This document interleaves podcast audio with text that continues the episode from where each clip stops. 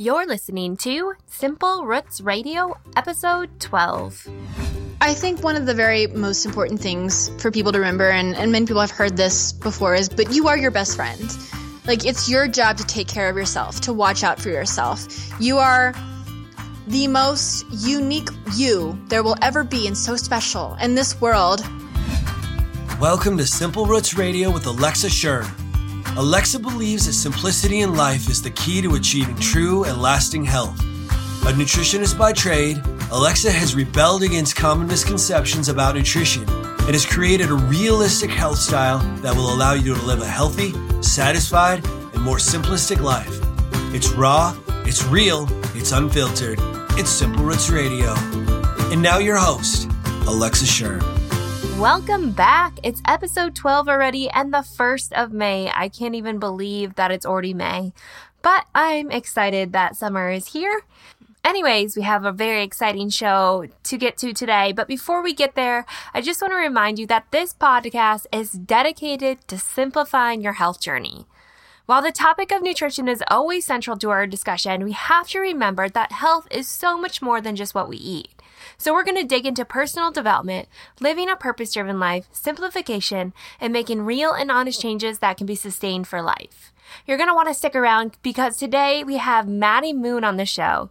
She is an ex fitness expert and fitness model who lives for a passion to help end the scenario where food controls your life, to end the obsession, the fear, and the chains that our appearance puts on us, and help us in a new way of valuing and loving the real us, to live without any food fears, stop obsessing over food, and begin to live life. She is the host of Mind Body Musing podcast, created the Scripture, Food, and Healing course, as well as an author to multiple ebooks, including Free Your Mind from Food.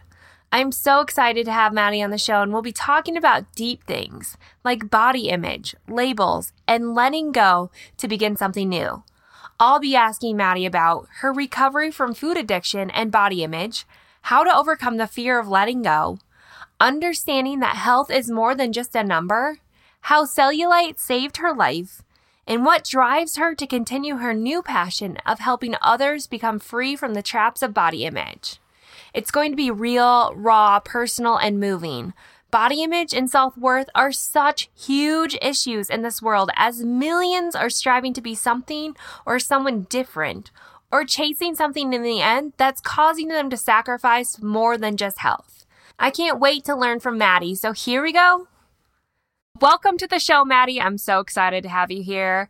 I just kind of want to start from the beginning and just get to know you. So, how were you raised? Like, how did your story begin? Well, let's see. I was raised in a very amazing, strong household. Um, my family were all very close. But besides that fact, I still was very much exposed just to the media and the way that women women's bodies are portrayed and the hierarchy of this body's good this body's bad and i remember seeing these things when i was really young and it stuck with me. I, I remember realizing just wow I, i'm like this short short kind of chubby kid and i'm not being treated like these tall thin beautiful long haired models and i want to look like that. I want to be treated like that.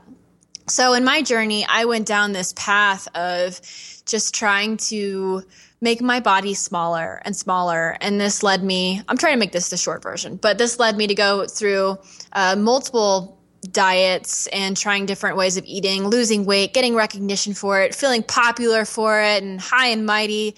Uh, going into fitness competitions, doing that for a few years, and then finally finding my way out of that and into the world of body positivity and self acceptance and uh, food freedom, no more dieting. And it's been the most amazing journey and ride through all that I've been through. And now here I am today teaching this message to other people with my podcast, my programs, and uh, my website, which has just been such a blessing. And I'm grateful that I've been through everything that I have.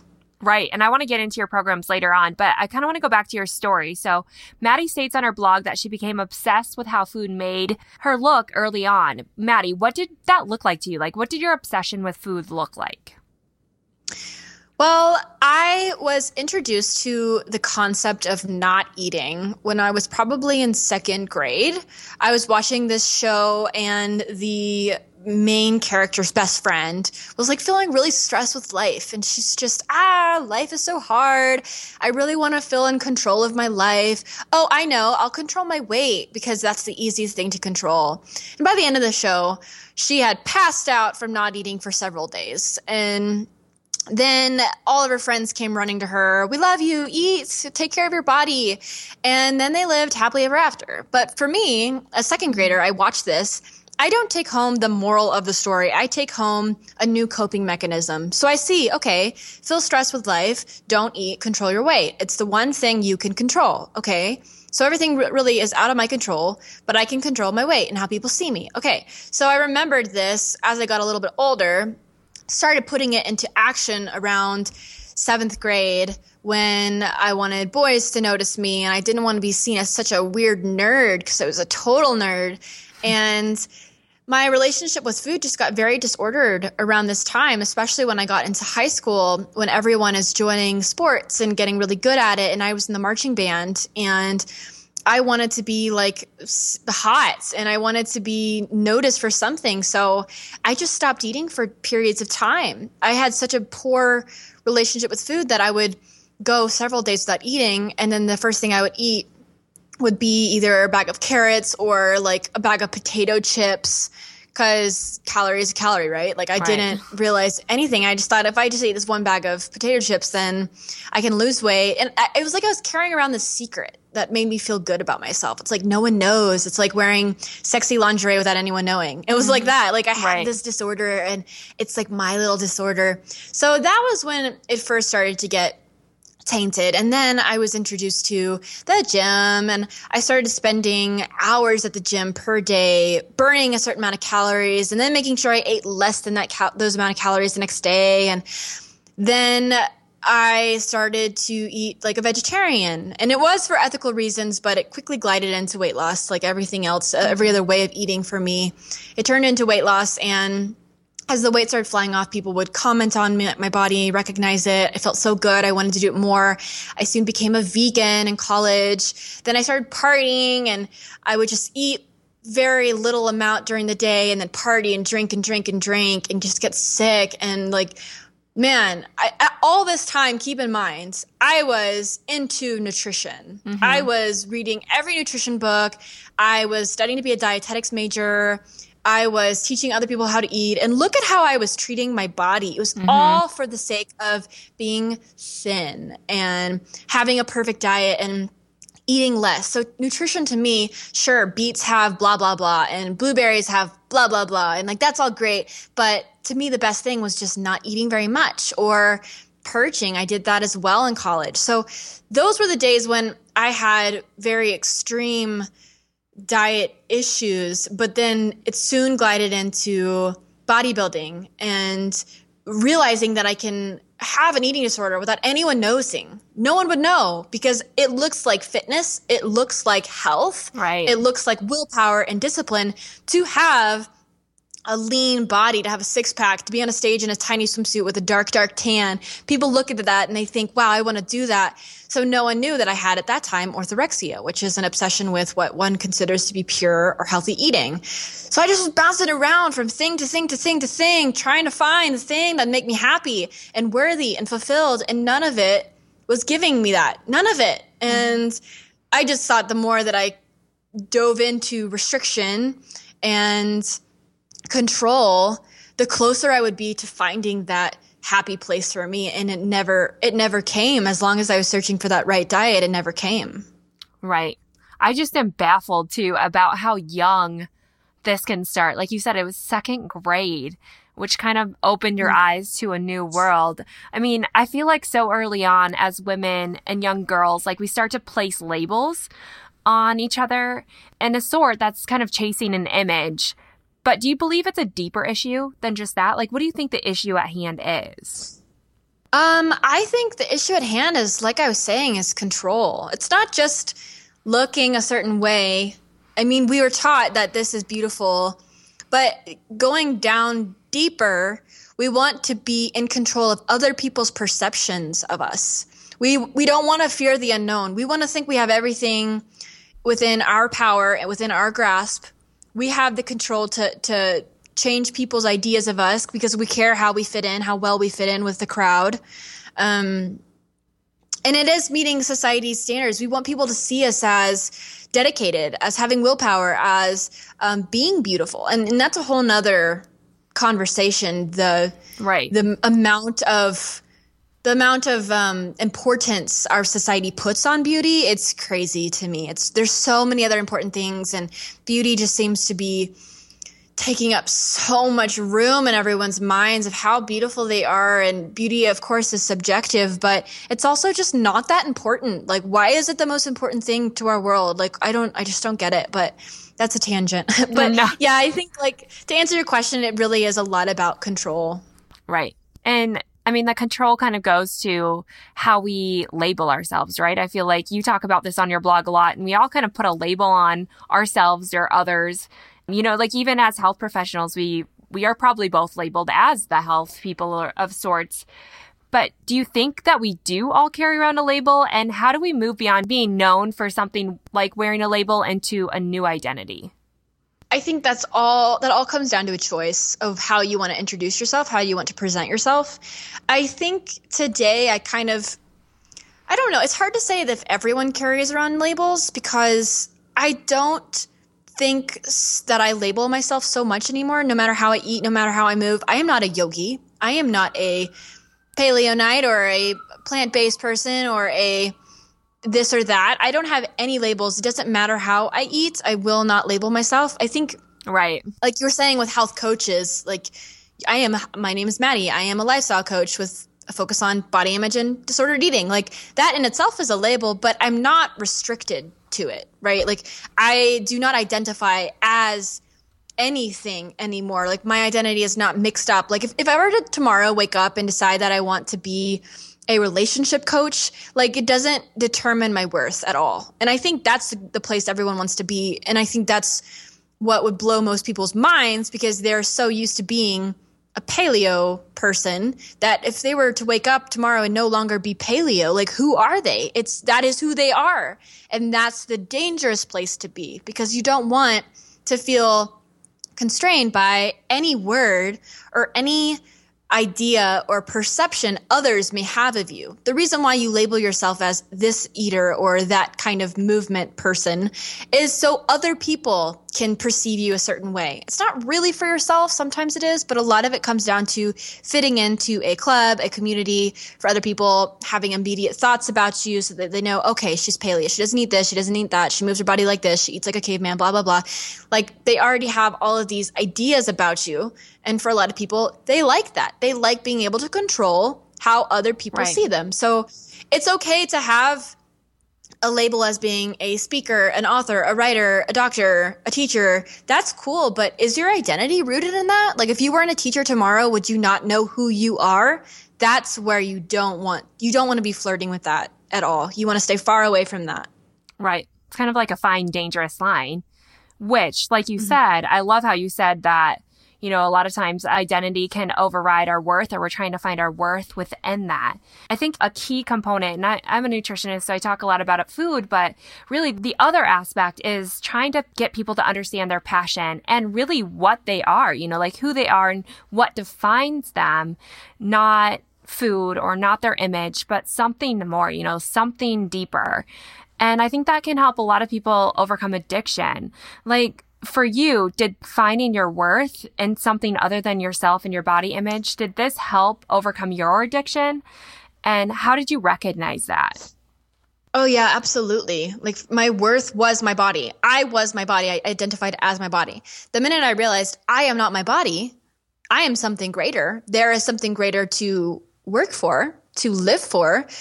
Um, my body image concerns became so much smaller, just so much tinier when I realized like this world goes on without me, whether or not I look like a model or I don't, or I look like uh, anything. Like it doesn't matter how I look because my time on this planet is very brief and I have the choice to waste it or not. And I was realizing I was wasting all of my time trying to find my worth in my body when I inherently already had worth. I didn't have to work for it. So all that time I spent working for it, I could have just been using it using right. it to like help other people or write something amazing and share it with the world create something create powerful relationships get a job i love or in my case create a job.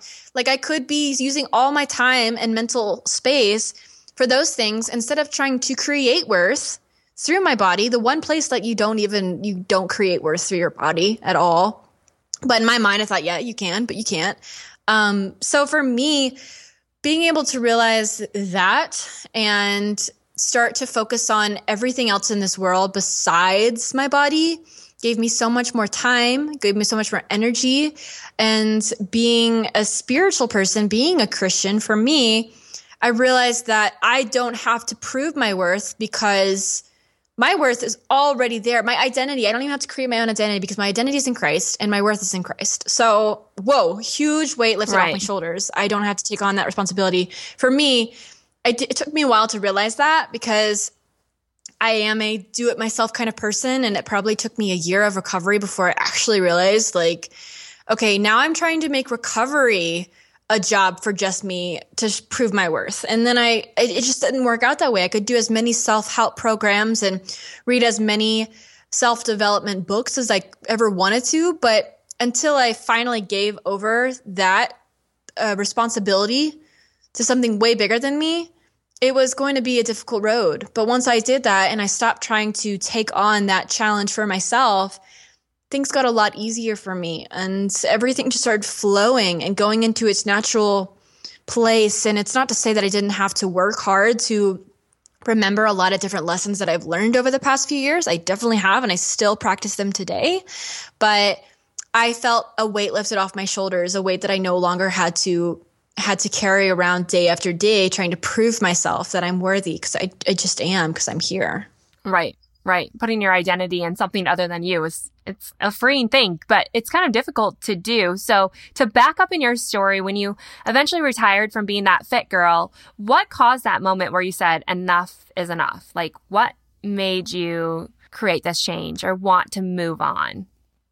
For me, that moment came when I just competed in my second show and I was reflecting on the past five months more than that, I was reflecting on the past two years of the ups and downs of the first competition, of leaning out for that, and then afterwards putting on all that weight and then the frustration of seeing my body change, but then going into the bulking phase and gaining even more weight, and then feeling like I wasn't hot and I wasn't worthy and my body wasn't enough. So then losing all that weight and signing up for another competition and just up and down, up and down.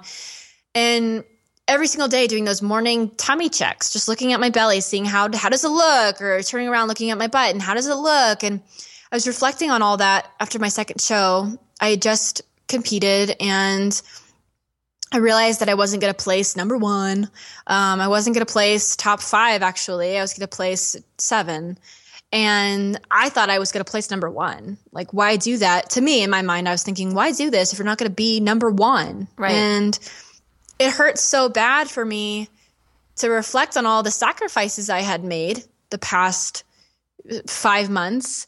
And if I didn't place number one, they weren't worth it to me. It just wasn't worth it. I wanted to be number one, but I quickly realized in that moment, whoa, wait, I just placed seven out of like 25 people in my second show, and it's not enough. And if I placed number one, would I believe them?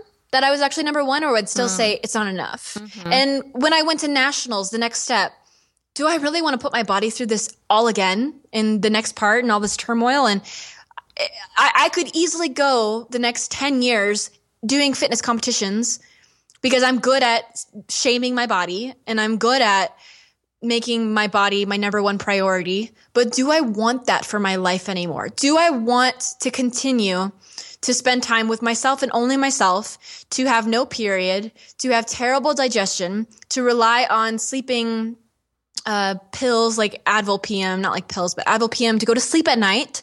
Do I want to feel bloated all the time because my body can't digest things? Do I want to snap and snip at my family members for 10 more years? Do I want to keep doing this? Like spending all this money so that I'm told I'm not enough? Do I want to take that criticism? When I die, do I want everyone to talk about me around my grave saying she was really good at clean eating and working out? Or do I want more? Do I want relationships? Do I want to eat food I love? Do I want to finally be able to travel?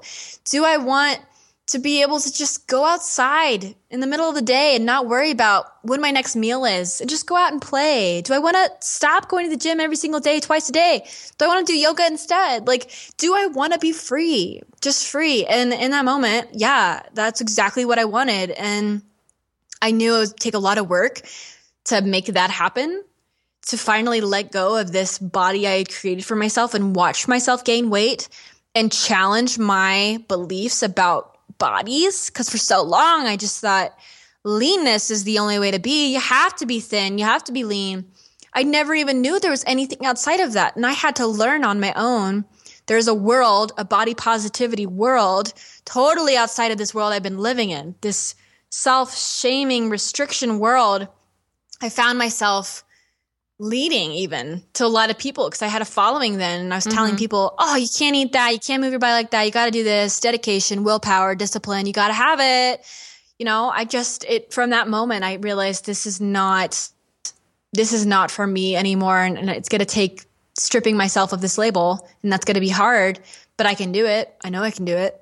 Right. Did you, uh, obviously you had a lot of fear going through that how did you move forward through that fear? I mean, you had a following. So, I mean, you had to have some fear that people were going to leave you or, or, you know, kind of shame you for moving on in a different direction. Like, how did you put one foot in front of the other and make this choice and stick with it? I think for me, the very first thing that stuck with me of I got to do this is I needed responsibility outside of myself. I just realized it was just me. I lived it alone. I had no boyfriend. I was focusing all on myself. I was using this single period of my life to give myself permission to work harder, to look a certain way. And I wanted more responsibility. So, as weird as this sounds, totally like not body related, I got a dog. Mm-hmm. And she just brought so much joy to my life and responsibility, taking her out, slowing down, going on walks, like being chill. And I needed more of that in my life. I needed more of a reason to chill, chill the heck out and just relax and like play. And Nina did that for me a lot. And the next step that's way bigger and not necessary for everyone, but was necessary for me. I moved. I picked up and left most of my stuff outside of my apartments, sold the rest, and moved to Colorado within 48 hours of thinking about it. I just was like one day, you know, I should get out of here. And 48, 48 hours later, I left. I didn't tell anyone. I just like a thief in the night picked up and left. And it was so beautiful and so amazing. And it's not like I had a million super tight best friends there. So, right. you know, if I had, I probably would have had a harder time leaving and I would have said goodbye, but I didn't. so, mm-hmm. I, like I said, I was like in this world of just me. It was only me. And, and I had people I knew, but very shallow relationships where we just spent time talking about our imperfections in our bodies. Mm. And I needed to be away from that. Mm-hmm. So I moved. Um, and once I moved, that's when the real work began. That's when I started to distance myself from my social media presence. I stopped writing so much on that website that I had, that blog. I no longer identified with the name of that blog, so it felt weird. I used to be Moon Fitness on everything because my mm-hmm. last name's Moon. So it was just like moonfitness.com, Moon Fitness, Instagram, Moon Fitness, right. everything. And, and I didn't want to be known as Moon Fitness, like the fitness girl. I wanted to just be me. And I also wanted to take advantage of that move to the full advantage. So when I met people, I no longer introduced myself as, Hey, I'm Maddy. I work out all the time. I'm a fitness competitor. I'm a nutritionist. I'm a health coach. Like I dropped all of those. I was mm-hmm. just Madeline. I'm new here. I don't know anybody. Like, want to go get coffee. Right. and that was challenging because I had this ego part of me saying, well, you got to tell them, like, come on, you got to tell them that you're like a fitness star. I'm not. I wasn't a fitness star, but like my ego was like, you're right. the best at fitness. And puff up your chest, let them know. Like, ask them if they want to go for a workout. But I couldn't do that. I could not listen to that part of me. I had to continue to drop that label. And it was a choice I had to make every day. And I know I just keep going with these things, but after that, I introduced myself to some really amazing people who changed my journey for me. Uh, Matt Stone is one of those people. He wrote the book Diet Recovery mm-hmm. and uh, Eat for Heat, and he helped me so much. And I took a month off from the gym and I just walked and I just like had, I prescribed myself like all these different things. I was just like intuitively, I knew I needed to distance myself from everything I was doing. So right. one thing at a time I tackled. Mm-hmm.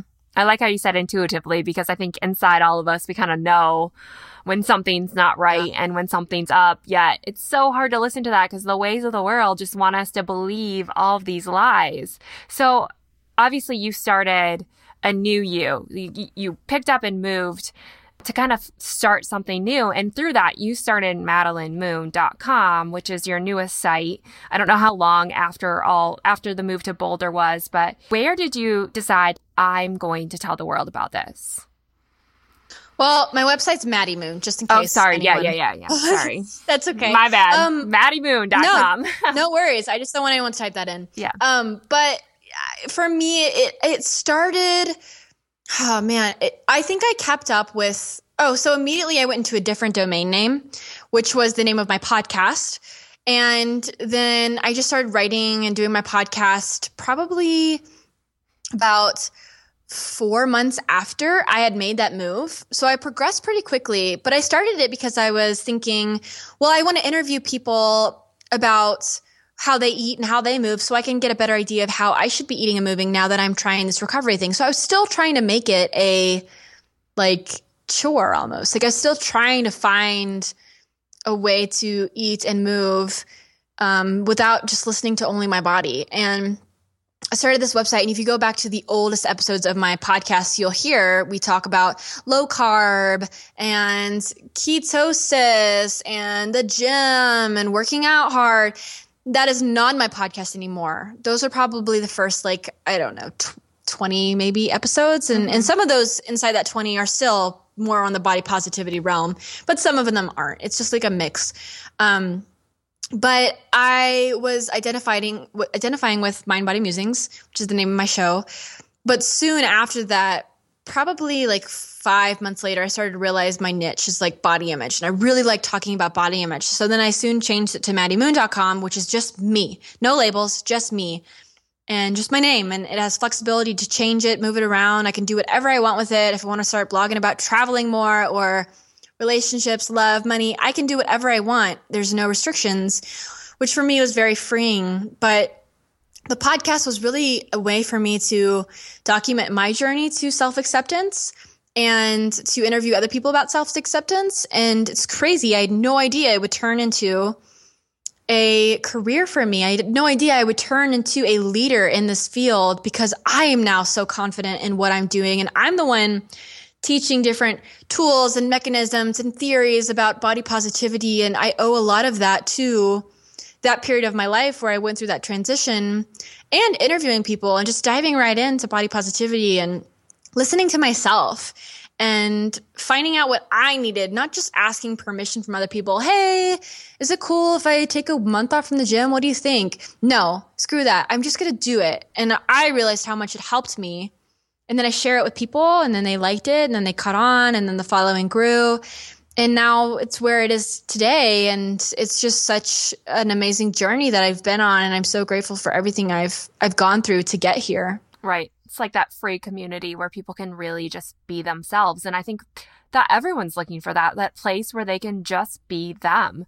And I think that's so awesome. So just to give us a few pointers for us to learn from you, because I feel like you're so wise and you've been through it. How do you help people move beyond their fears? I feel like this is such a huge struggle. Everyone's just kind of scared to do something else, to scared to take the next step. So how do you, how do you encourage people to just do it? It's very um, independent for each person. It's very like specific. So one thing that does help everyone is doing a big social media purge, right? Where you just get rid of all the accounts that are influencing you, and, and you'd be surprised how many accounts can sneak up on you and you before you know it you just have tons that aren't serving you and i do this often it's not like i did a social media purge once and then my feed was all clean and happy and full of puppies and kittens. You know, one day maybe I'm feeling insecure and I follow someone who's super lean and she's a fitness model.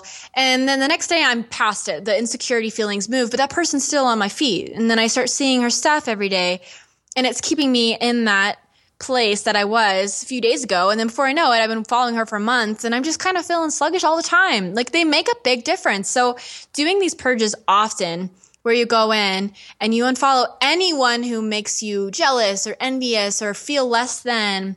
Doesn't matter if it's the most beautiful soul ever and she's spiritual and loving and accepting. If she doesn't make you feel worthy, or if you just inherit, it's all you. Maybe you just get jealous when you see her. She's not really doing anything in particular, but you just feel jealous don't worry about it. Just unfollow. Like, cause she's not serving you probably. She's just, it's not serving you right now. So if you're following a food account, all these beautiful acai bowls and smoothies and macro bowls, doesn't matter if it's the most beautiful food ever. Like you unfollow that account if it's not serving you. If it's making you jealous of their food, you unfollow that account. So easy. So that's one of the things I always have everyone start off with. Another thing get rid of the scale, stop measuring your body fat percentages if that's something that you do. Take yourself out of diet camaraderie chit chat when your girlfriends or even guy friends are talking about the diet they're on or how much weight they've gained or need to lose. Like take yourself out of that convo. You can speak up, you can say what's going on in your life while you're focusing on more body positivity, but if it serves you best to just leave that conversation or not to hang around those people, do what you got to do to protect yourself. Create an environment at the beginning stages of this journey that's safer for you. You mm-hmm. want to be safe. Sometimes you will be uncomfortable because, yes, there will be times where your parents may say something about your body or um, you may read something in a magazine that triggers you. You cannot control everything in the outside world, but protecting yourself to the best of your ability in the initial stages is key. Like be aware of your triggers, try to avoid them, grow stronger in your belief system about body image, about w- why you're worthy, even if you have, if even if you're 10 pounds more than you were two months ago, 10 pounds less, whatever it may be, your worthiness does not change. You're here on this earth for something huge. Focusing all your time on your body is a waste of time tons of different things you can you can dive into and learn more about and eventually you'll probably get to a point where you don't have to control your external factors as much it's a beautiful spot to be because people will have conversations and you won't have to be on edge trying to control everything and that's awesome like being in that place where that can go on and not affect you but it may take a while. I still get affected here and there when I hear people talk about this stuff and I have to leave the room. I have family members that still talk about juice cleanses and dieting and I have to walk away or I'll say something and I want to keep the peace. Sometimes I can sit around that and it's totally fine. It doesn't affect me at all. And I'm just like, okay, I'll let them have their conversation. But being a light, being an example, that's the best thing that you can hope for, that you can hope that you can be in other people's lives. But begin this process by knowing what triggers you and being careful about it. Only having people in your life that really deserve to be there are really serving you and release that shame you're holding. Talk to people about this. Have a coach, like open up with friends or family members if they if you know that they will respond in a way that's helpful for you, open up to them about it. Release that shame. So I just threw like a million things at y'all. No, hopefully that's yeah, helpful. it's perfect because I feel like there's no perfect world like social media and it's like the fantasy world. Sometimes as, you know, a business owner too. And, you know, the pressures to do social media, it's overwhelming sometimes. And I'm like, man, to make everything look picture perfect is near impossible when I have three little girls running around. And can I just show everyone the pile of dishes and the massive loads of laundry that I've yet to do? Mm. And, but it's, it's, it's like this, sometimes people just crave that, but it's such a wrong, you know, it's envy, right? Like it's just envy. And I feel like that's such the rut of evil in so many of our lives. Which just goes back to one thing that I love about you is you're not scared to go there to the deep, dark, hidden places that no one really likes to talk about and to bring to light the issues that paralyze some of us. So, Maddy, what can we find hope in to cling to as we're uncovering hard things and changing to be free of these traps? I think one of the very most important things for people to remember, and, and many people have heard this before, is but you are your best friend. Like it's your job to take care of yourself, to watch out for yourself. You are the most unique you there will ever be and so special in this world. If you are not here and say, you know, you're Jane and you want to be more like Mary, then the world is going to be missing this so important person, Jane, in this world. There's never, ever, ever going to be a person with your traits, your qualities, your relationships, your dreams. There'll never be an exact person like that again. So if you're not yourself, you're someone else, there's two of someone else, um, poor world, right? Like we need right. you. We need you. So step into who you are. Step into your power. Step into your dreams. Step into your insecurities. Step into your fears, your quote flaws, your imperfections. Allow them to all exist. We all have them. We, they're everywhere. We will never get rid of them. Flaws aren't even flaws. They're just like things about us that society deems as less optimal, but they're not right, flaws. Like right. they're just you. So being able to know and recognize that you are your best friend is a, a very important part of the step.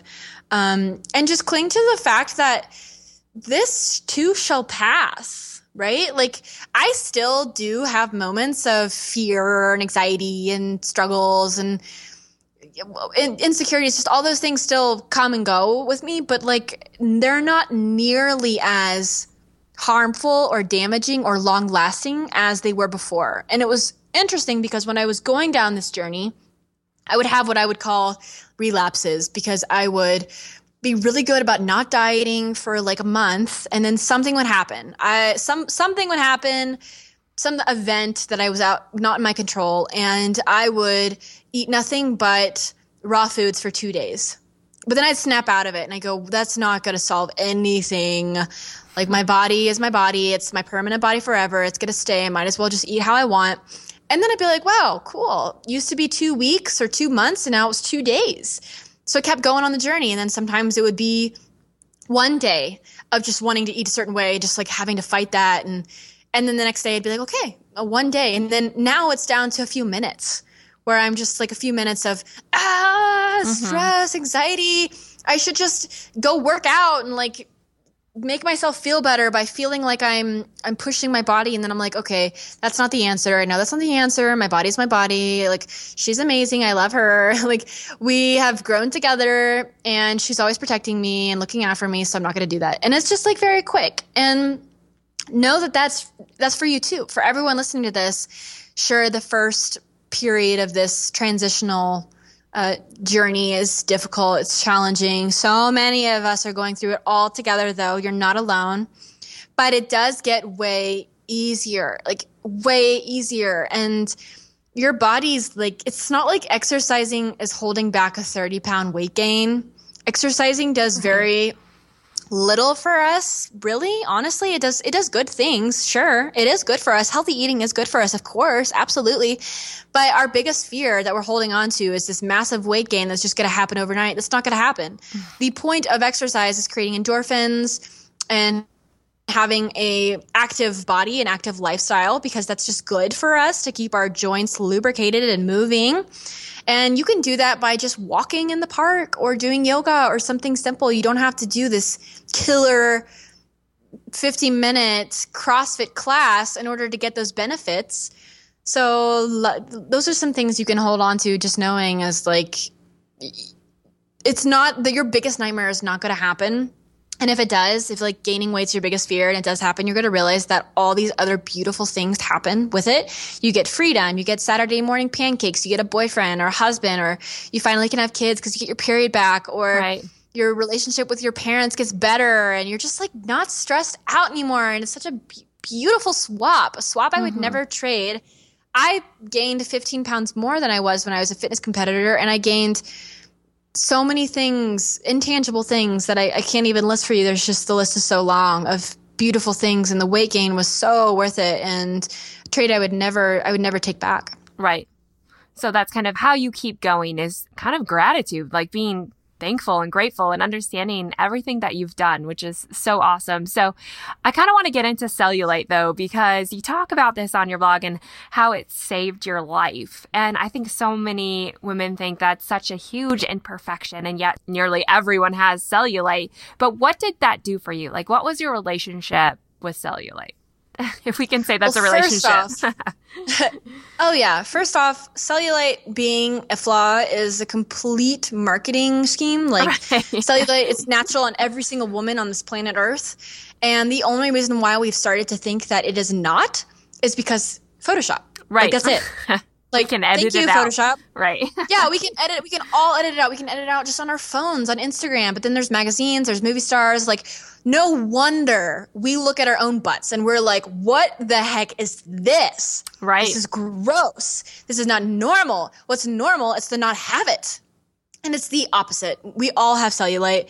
Um, when I was a fitness competitor, I still had lines under my butt, but like you couldn't really see them because I had was all tanned up whenever I was on the stage and the lighting just right. You really can't see any of those lines. But even all the competitors, when we were all getting our tans done, everyone had lines under their butt. And if they didn't, one, they have genetics that allow them to be that way. It's not good, it's not bad, it's nothing. It's just neutral. They just don't happen to have it, and it's totally fine. There's it's not like they'll not have it in the future, or it's not like they're just blessed or gifted. They just don't happen to have it. It's no right. big deal right? Um, and some the other people, the time of my life that I didn't really have cellulite, I was just working my body into the ground. Mm-hmm. There was a time when I didn't have any for my my first show, and I was severely underweight, didn't have my period, didn't have any relationships going on, no boyfriend, no sex drive, just unhappy, sad little me. And I didn't have cellulite, but like that trade off to me, even when I didn't have it, believing all that time when I don't have cellulite, I'm just going to be the happiest person in the world. Everyone's going to love me. I'll love myself, blah, blah, blah. Finally happened. That was the last thing on my list I was thinking about. I was only thinking about how can I keep this body? I have to keep this body. If I lose this body, then I'm no longer worthy. What will people think about me? Oh my gosh, like all these fears going on in my head. I was a prisoner to that body. I was a prisoner to my butt that was lacking cellulite. The minute I gave up all that junk I was led to believe. I started eating away I wanted to eat. My cellulite naturally just came back. And you know what? I could give two craps right. because now I have so many amazing things going on in my life and no one's looking at my butt first of all. I'm not on a stage in a tiny swimsuit competing anymore. I'm not being compared to other girls physically. Thank goodness. That's so damaging. But being able to allow my body to take its natural shape, aka allowing my body to to have some cellulite, saved me. It saved me in so many ways because now I'm happy. I feel worthy. Like I'm using my body to help other people. My body is now a vehicle. It's a tool to coach other women, to speak, to write, to do all these cool things. And if I hadn't had allowed my body to do that, I don't know where I'd be right now. I would be cellulite yeah, less. Yeah, sure. Mm-hmm. Maybe I wouldn't have cellulite, but I'd also be depressed. I maybe be I might be a competitor at the national stage, but I wouldn't have a period. I wouldn't have anyone in my life um, to release my shame with because I blocked out everyone in my life. I wouldn't be sleeping well. I wouldn't be happy. That's really what it all comes down to. I wouldn't be happy. I'd be a very sad, upset person. And there is nobody that is worth that kind of trade off at all. And I just want every woman out there to know your cellulite is so natural, so normal. Um, it's part of you. And it, just accept it because the sooner you accept it as part of you as fact and stop believing, well, I can accept it right now, but like down the line, I should probably get that cream I've been looking at because my friend got the cream and it worked really well for her. So I'll work on accepting it right now, but later I'll get the cream. Like, no, like accept it as it is right now as your permanent body. Accept that cellulite as if it's here to stay forever. Could be. I've accepted mine to stay here forever. I'm just totally going to forget about the idea that I could ever leave because I know what it takes to make it leave and I don't want to partake in that anymore. And more than that, the industry, the media has made me angry. I'm angry that we're led to believe it's not normal. And for that, I'm rebelling. I will never take part in any kind of anti cellulite marketing scheme to to try to take that away because I'm angry at what they've be- made us believe is normal and not normal. It's not right, and I don't want to to ever be a part of that. I think it's easy to see the other side, but we forget the expense at which it takes to get there and all that we've we can give up. And again, it's just a gratitude thing, right? Like choosing happiness, choosing to see what we do have and how amazing our bodies are, which they're pretty incredible if we really get to the root of it. So, kind of to keep going with this, what is your mantra? Like, what do you live by? Um, I live by the phrase. This is my favorite phrase, and for some people, it's like what? But I love the quote: "Your experiences are enough." And I actually made that up, and doesn't really have everything to do with body image, but more about helping other people. Because I, for so long, before I was a coach, I was so worried, like, oh, I don't have this degree in psychology, and I didn't go to a school for eating disorders, and how can I help people? How can I share my message and what who am I, right? Why should I quit my job and do this full time? Like that's gonna flop.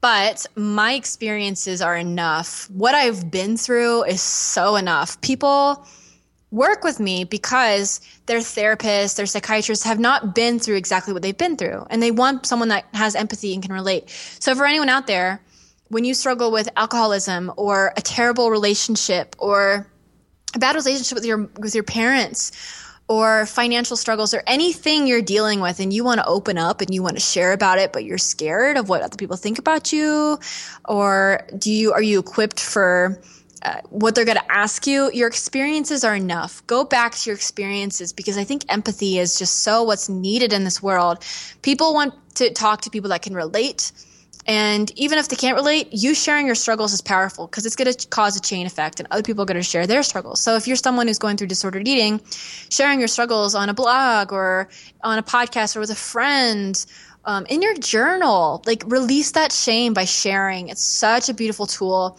And who knows, you may help someone else on their journey come to healing and recovery faster than they would have if you weren't in their lives kind of goes back to that community and that relationship, which is such a vital component and one I think a lot of us just take so lightly. And I think sometimes it's hard because we do want to control and it's hard to be confronted. So this is kind of a little personal, but back when you were fitness Maddy, did you have anyone in your life that was saying like, this is just not healthy or was was it true? Like the way of the world is just congratulating you and pushing you and basically giving you the energy to keep going. But did you have anyone that was there saying, ah, oh, you're more than this? Hmm, not really. right. I mean, when I think about it, it was a lot of people that were just like, you are so fit. I can't believe you're doing this. And I do not blame anyone. I mean, at the time, that support was just like, yay, like I have such supportive people and they no one wanted to ruffle my feathers because I was very determined and defensive. If anything was ever said like even remotely discouraging to me, I would throw a tantrum because mm-hmm. I was so like attached to this identity and this label. I think towards the end of my second show, my mom was kind of on the fence about all of it. Like she, up until then, she was very supportive because I was determined it was what I was going to do. Um, at the time, I had my Moon Fitness stuff going on. She wanted to support me to be a coach because she knew I wanted to work for myself, and I was I was a diet coach at the time, like teaching people how to lose weight and stuff. But but uh, you know, towards the end, I think after all the tears, like she saw what, what, immediately after my second fitness show, when I came off the stage, started bawling, and she was like, took me into this room and just said like, "Hey, you did amazing. Look at me. You did so good. You came out here. You did what you wanted to do. Why are you crying? You're great. Like you did awesome. It's okay." And then she just saw me stay upset throughout that day and then go back and forth, just like, can't believe I did this. I'm not enough. I'm not enough. And she was just like, what do you mean? Like, why, why do you feel that way? It doesn't make any sense. I think she didn't realize that I had been going through all this stuff. No one really knew I was going through this stuff since I was in middle school. Like mm-hmm. it's been mm-hmm. going on forever. I think right. I had a lot of signs. I think I think it would have been easier to see if like they knew what signs to look for. Right. And it, I think my my obsession with weight loss was very apparent to everyone. It was very apparent, but it took that day specifically for her to just say, if you do another one of these, I'm not coming. I'm not going to support it. It's not good for you.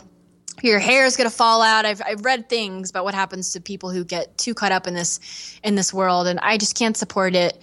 And that was probably the closest I got to someone really being like, what are you doing to yourself? Besides that, it was nothing but, you're doing great. Look at those glutes. You know, look at that swimsuit. My coaches were very harsh on me, very discouraging, just so tough and, and uh, demeaning. really just i had one coach that was n- nicer and very supportive and, and empathetic but the other ones were very harsh and i thrived on that i was just like yeah yeah tell me what else i need to work on. Yeah tell me why i'm not enough. I love it. Keep it coming. Like Right. it was just fuel for me and my disturbed mental patterns. It was fuel. And that's how a lot of coaches are. They're just blunt. You know what? Your butt isn't round enough. You got to work harder. You got to do three times as much work as you do on your legs. So pick up the pace. And then competitors are just like yeah you're right. I got to work on it harder. Yeah yeah. It's just not good. It's not healthy. And we all want permission to be told to stop doing what we're doing and we're not given it we're not given it we don't give it to ourselves and we so often lack people in our lives that can see these things because we're not taught how to see them. And that is no one's fault.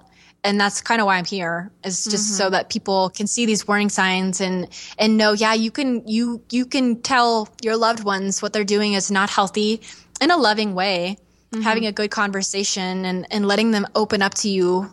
But maybe they're not ready also. Like even if my mom from the beginning said to me this is bad. You can't do it. Don't do this i would have revolted and been angry and upset. I was not ready to hear that. So no one really had the place in my life to do that because I, I hadn't hit my own version of rock bottom yet. And i had to get there in order to come to terms with the fact that i needed to change on my own. No one could tell me. Right. For sure, it's uh, for most people, it's got to be a personal choice for it to actually work in the end. But I think there's something powerful to being in relationships and having like minded people around you who can really support you and encourage you, especially if you want to change. And sometimes that means getting out of hard relationships, which is it's tough.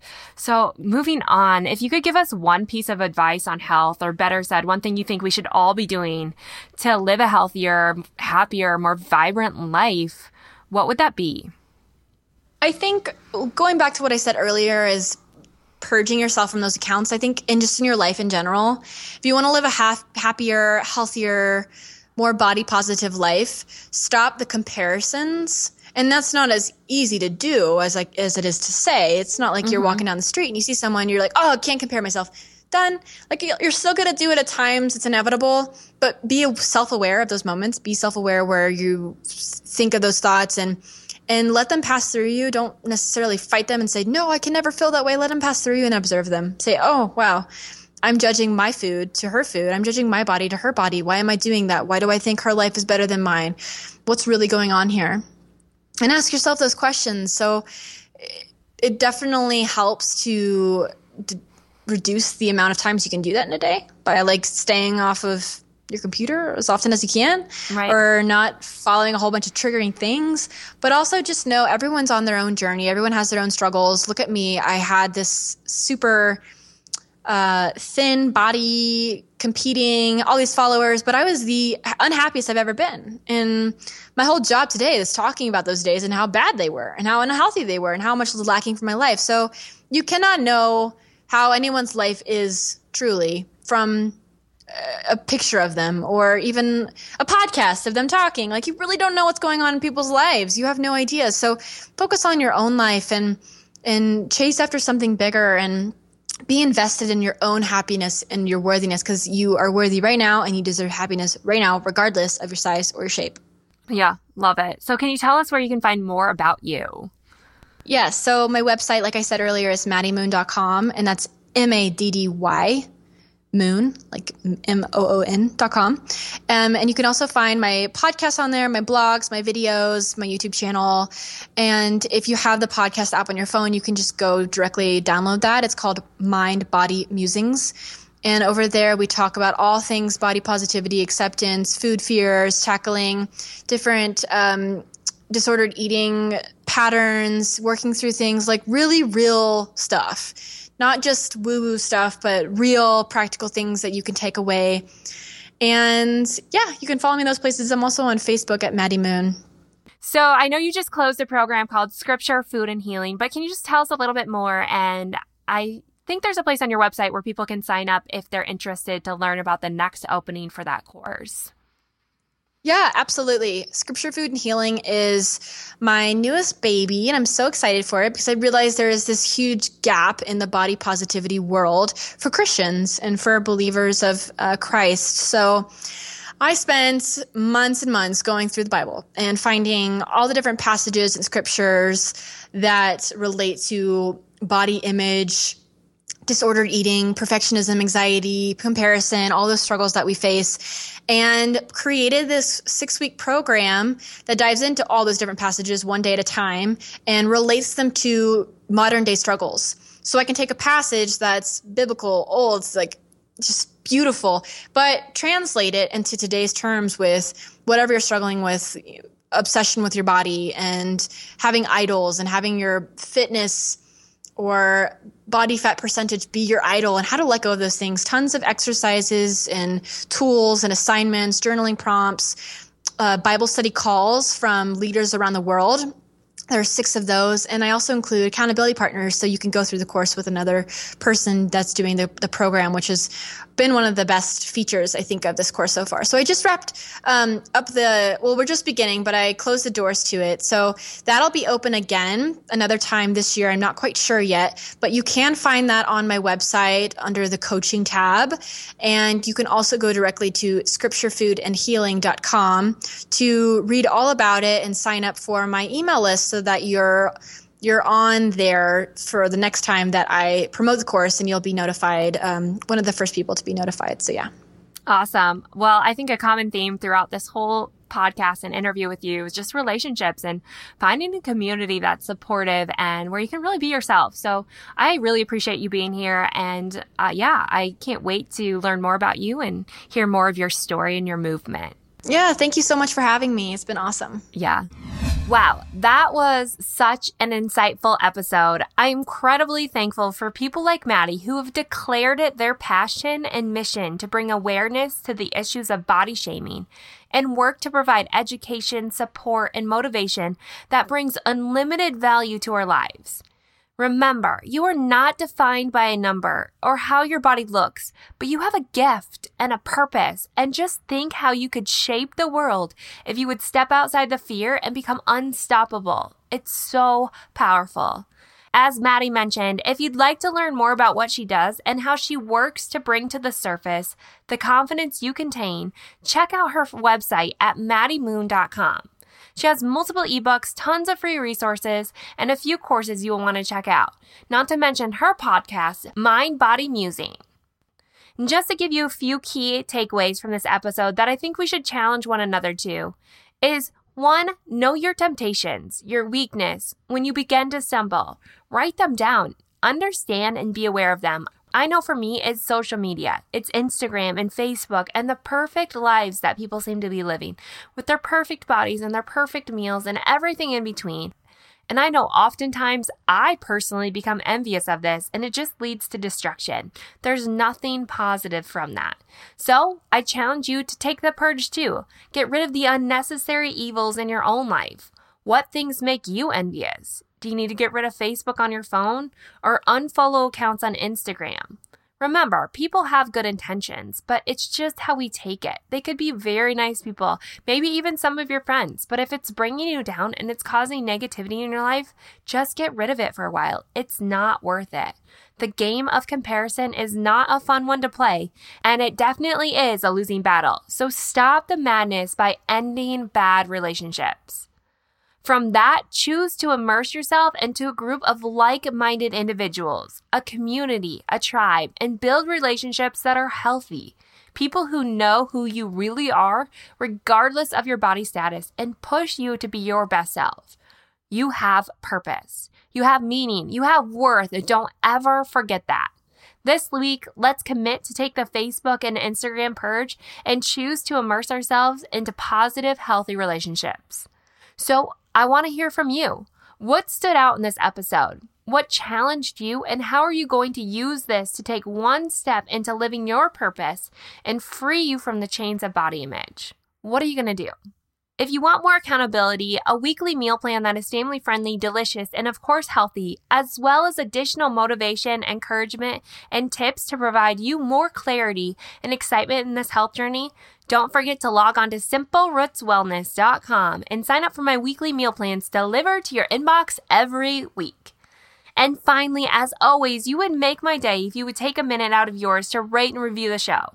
This will make the podcast visible and findable by new people sharing in the knowledge, helping them to cut out the noise and the chaos that this world of health creates and achieve simplicity.